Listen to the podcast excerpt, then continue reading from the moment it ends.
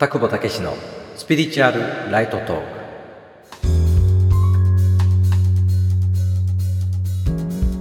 田久保武です。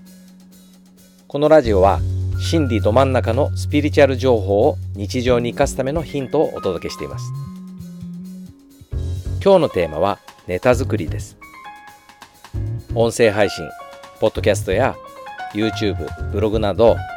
継続的に情報発信をされている方の中には価値のある話ネタ作りに困っている人も多いと思います。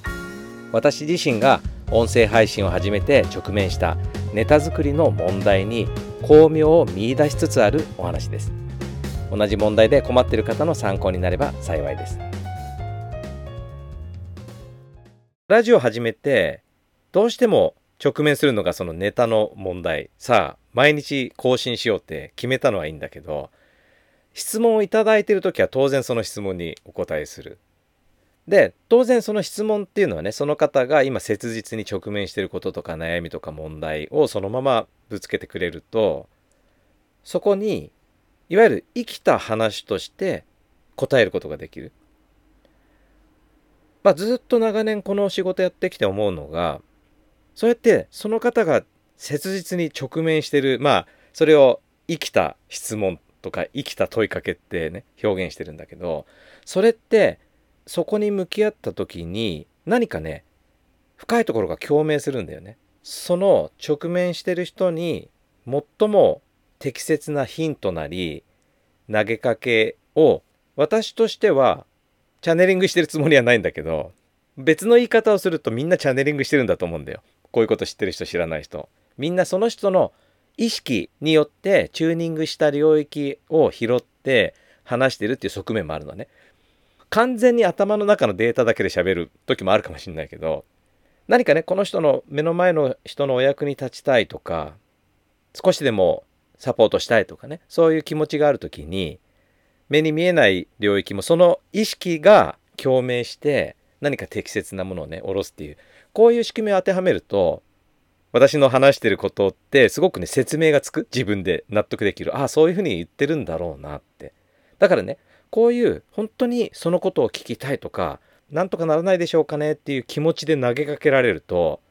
自分でもびっくりするようなことをお伝えしてね。でそれがその方にとってどういうふうに受け止められたかどうかはまたいろんなねパターンがあるかもしれないんだけど言ってるタクボはなんかねすごくこう役割を果たしたようなすっきり感が残るんだよね。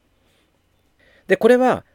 いろんなイベントをやったり今こうやってラジオを撮ってる時も同じで本当にその人が身に迫った問題や聞きたいことを言ってくれるさらに言うとね雑談でもいいのよ。雑談でもその人が今こういうの面白いよねとかこういうことに今困っちゃってさとかそういうふうに言ったことに対してあこれこうじゃないああじゃないって言ってる時もなんか似たような作用がある。つまりね生きた話ができるんだよ。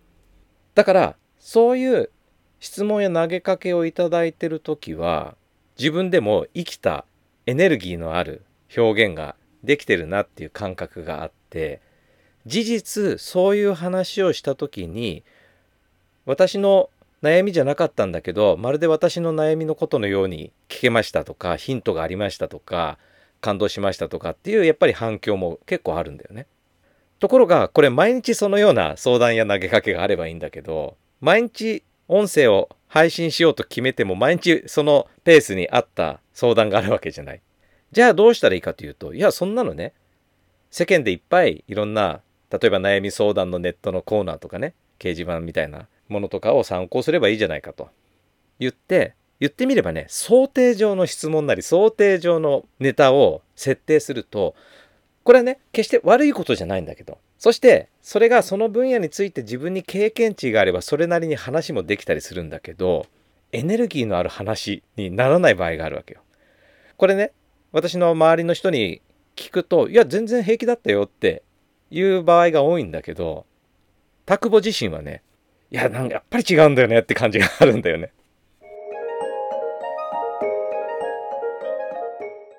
それでも誰かの少しでもお役に立てるならば意義はあると思うんだけど私がやりたいのは本当はそういうことじゃなくてなんか田久保は上と下をつなぐ媒介になりたいというか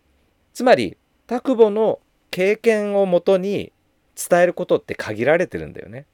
だけど私と出会う人っていうのはその人の背景も自分は知らないし大使でもないしね。そこまで見通せないので拓保の範囲だけで応対しようとした時に俺そういう経験ないしなとかね。話してる時考えてるわけじゃないんだけど後から見るとそうじゃなくてまあ言ってみれば受付みたいな感じね。ご相談いただきましたと。あ、あなた今日こういうご相談なんですね。お待ちくださいませと。ものすごい専門家がいますからって言って、えっ、ー、と、こういうご質問ですけど何か英知を与えてくれませんか？って、こっちが繋いであげると、なんか降りてくるようなね、そういう感じだよね。もちろんね、これも今度、タクボよと。お前まだね、そこをつなぐようなまでの器になってないぞと。そういう電話交換手みたいな、そういうシーンが、なんか昔の映画とかドラマ見てるとあったりするよね。実際見たことないけど。なんか、でもそういうイメージが自分にあって、その電話交換の幅も、今度電話交換手のレベルによってまた違ってくるような気がして。だけど、タクボの電話交換のレベルの範囲まではつなぐことができると。このようなお問い合わせですね。はい、少しお待ちくださいませってカチッとこっちにつなげて、いるようなことをやってるような気がするんだよね。わからないけど。そういうふうに捉えると、でも自分としてはしっくりするような感じがある。で、またちょっと話を戻すとね、その生きた話をしたいんだけど、作った話とかよくある質問っていうのかな？昔こういうことよく聞かれるからじゃあこういうことに悩んでる方にこのような話題を提供したらお役に立てるかもしれないってやると動機は皆さんのお役に立ちたいって気持ちだから必ず助けてはくれてると思うんだけどちゃんと交換してくれてるような気がするんだけどなんとなくやっぱり自分の経験やデータの範囲から出てない感覚もあるわけ。でそこでつまりそういう価値生きた話をしたいということに拓保が価値観を持ってしまっているので想定上のネタは本当にいいのかなもっと違う何かないかなっていう気持ちにどうしてもなってしまう。ここがね今音声配信を始めて7月の1日から始めてね一月ちょっと今ちょうど40日40回ぐらいだと思うんだけどそこまでやったところのね悩みだよねだからよくネタ探しに悩むということがみんなもね共通した悩みを持ってる人はこういう発信者って多いと思うんだけどそれがまず一つあるっていうのが今の直面してることでもしかしたらこの話を聞いていた人の中には田久保さん、今それチャット GPT 使えば簡単にできますよみたいな。そんな意見を持った人もいたかもしれないんだけど、まあ多分に漏れず田久保もそれは思いましたよ。私はスピリチュアル分野のね、専門家ですと。皆さんにお役に立つ。そして皆さんがスピリチュアル分野、精神世界分野で知りたいなと思う、興味を持ってもらえるようなタイトルを100個あげてくださいみたいなね。そういう質問を投げかけてね。確かに出てくるんだよ。見事に。でも、それはさっきの想定上の問題以上自分が想定した問題以上にすっごいつまんないこんなのやるなら今日やめちまえみたいなもう毎日更新しなくてもいいやってぐらいのねわかんないよこれから AI がさらに発達してくればおなかなかいいじゃんって思うのが出てくるかもしれないんだけど。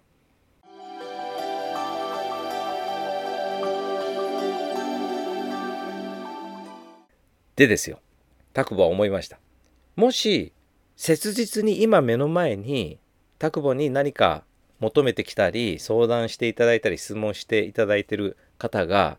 いないのであればそういう問い合わせやレターが届いてないのであればいるじゃないかと一人切実なやつがとそれが自分だったんだよねだから人の悩みに対して生きた形で新たな視点を提供できるように自分も自分は想定上じゃないからね。本当に今直面してること悩んでること。自問自答すればいいんだと。この場合の自問自答の字は自外式から通って自答のもう一個の字は普遍式と自外式も普遍式等になるじゃないかと。だからそうかネタがない時は自問自答すればいいじゃないかって思って今このこと話してるわけ。最近タグ何悩んでるかなと。あ、ネタ作りだと。でもそんな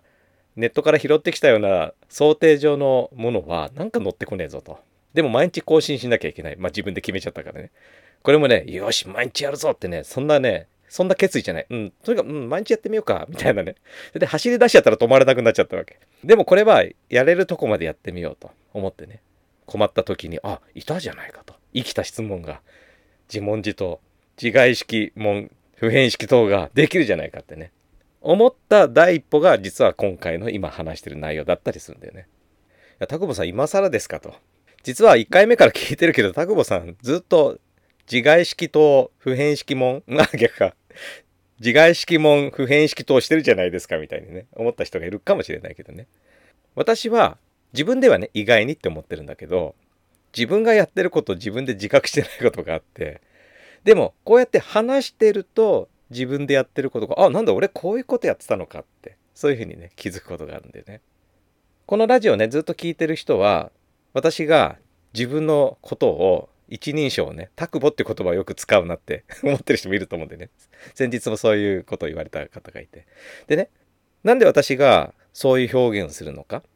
ていうことをね、やっぱり自分で自分を客観的に見た時に、私っていつもこの卓母というものをこの上から見てって話すことがあるわけ。っていうかそういうふうにしてる。だから言ってみれば自分をちょっと上の方から見てあ卓母ってこうだよな。あ卓母ってこういうこといつも気になってるよな。こういうことを価値観持ってるな。こういう性質があるな。こうなってるな。っていうところから話してることがあるわけ。だからそこをあんまり考えずにナチュラルにタクボがこうなんだ。タクボはこうです。タクボはこう思ってます。ここにいるタクボ君って今こういうことに対してはこういう価値観を持ってます。っていうことを話しちゃってるからどうしても一人称がタクボになりがちだっていう側面もある。まあ聞いてる側からすればね、卓帽子をしてるのかって思っちゃうかもしれないけど、そんなこと全然ないの。ただ、卓保担当であることは間違いないので、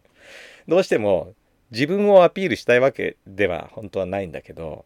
あ、でもそうか、聞き手の方にはそういう印象がね、与えることもあるのかって思ってね、ちょっとこう気をつけるようにしてるんだけど、気をつけたいかなって思ってるんだけどね。でも仕組みからするとそうで、これも自分がやってることをこうやって自分で、まあ、ちょっとした角度でフィードバックをいただいたことをきっかけに自分がやってたことが自分で気づくみたいなね、そんな性質もあるので、今更気づいてることが結構あるという感じですかね。話をまとめると、私が価値を持つエネルギーの乗った生きた話を表現するためのネタとして外側からのきっかけがなければ自問自答すればいいということですねただこの場合その切実な思いを抱えて悩む自我意識の自分を全体から見下ろすような客観的視点を意識することでよりエネルギーの乗った生きた話が展開する可能性が高まる。そんな巧妙を見出しつつあるというお話でした。この向き合い方は今後も実践を重ねてさらに精度を高めていきまた気づいたことがあればシェアしていきたいと思います。今日のお話は以上です。参考になりましたらいいねやコメントでお伝えください。またチャンネルのフォローもお願いします。このラジオではスピリチュアル精神世界ジャンルの疑問質問なども随時受け付けております。どうぞネタをご提供ください。また私が見えない世界の法則その仕組み霊的真理の理解を深めた自分探しの旅そこから見出した本当の自分普遍意識を悟る方法はブログ記事や無料のメールセミナーで公開していますのでご興味がありましたら概要欄からチェックしてご登録ください。それでは次回の放送をお楽しみに。ありがとうございました。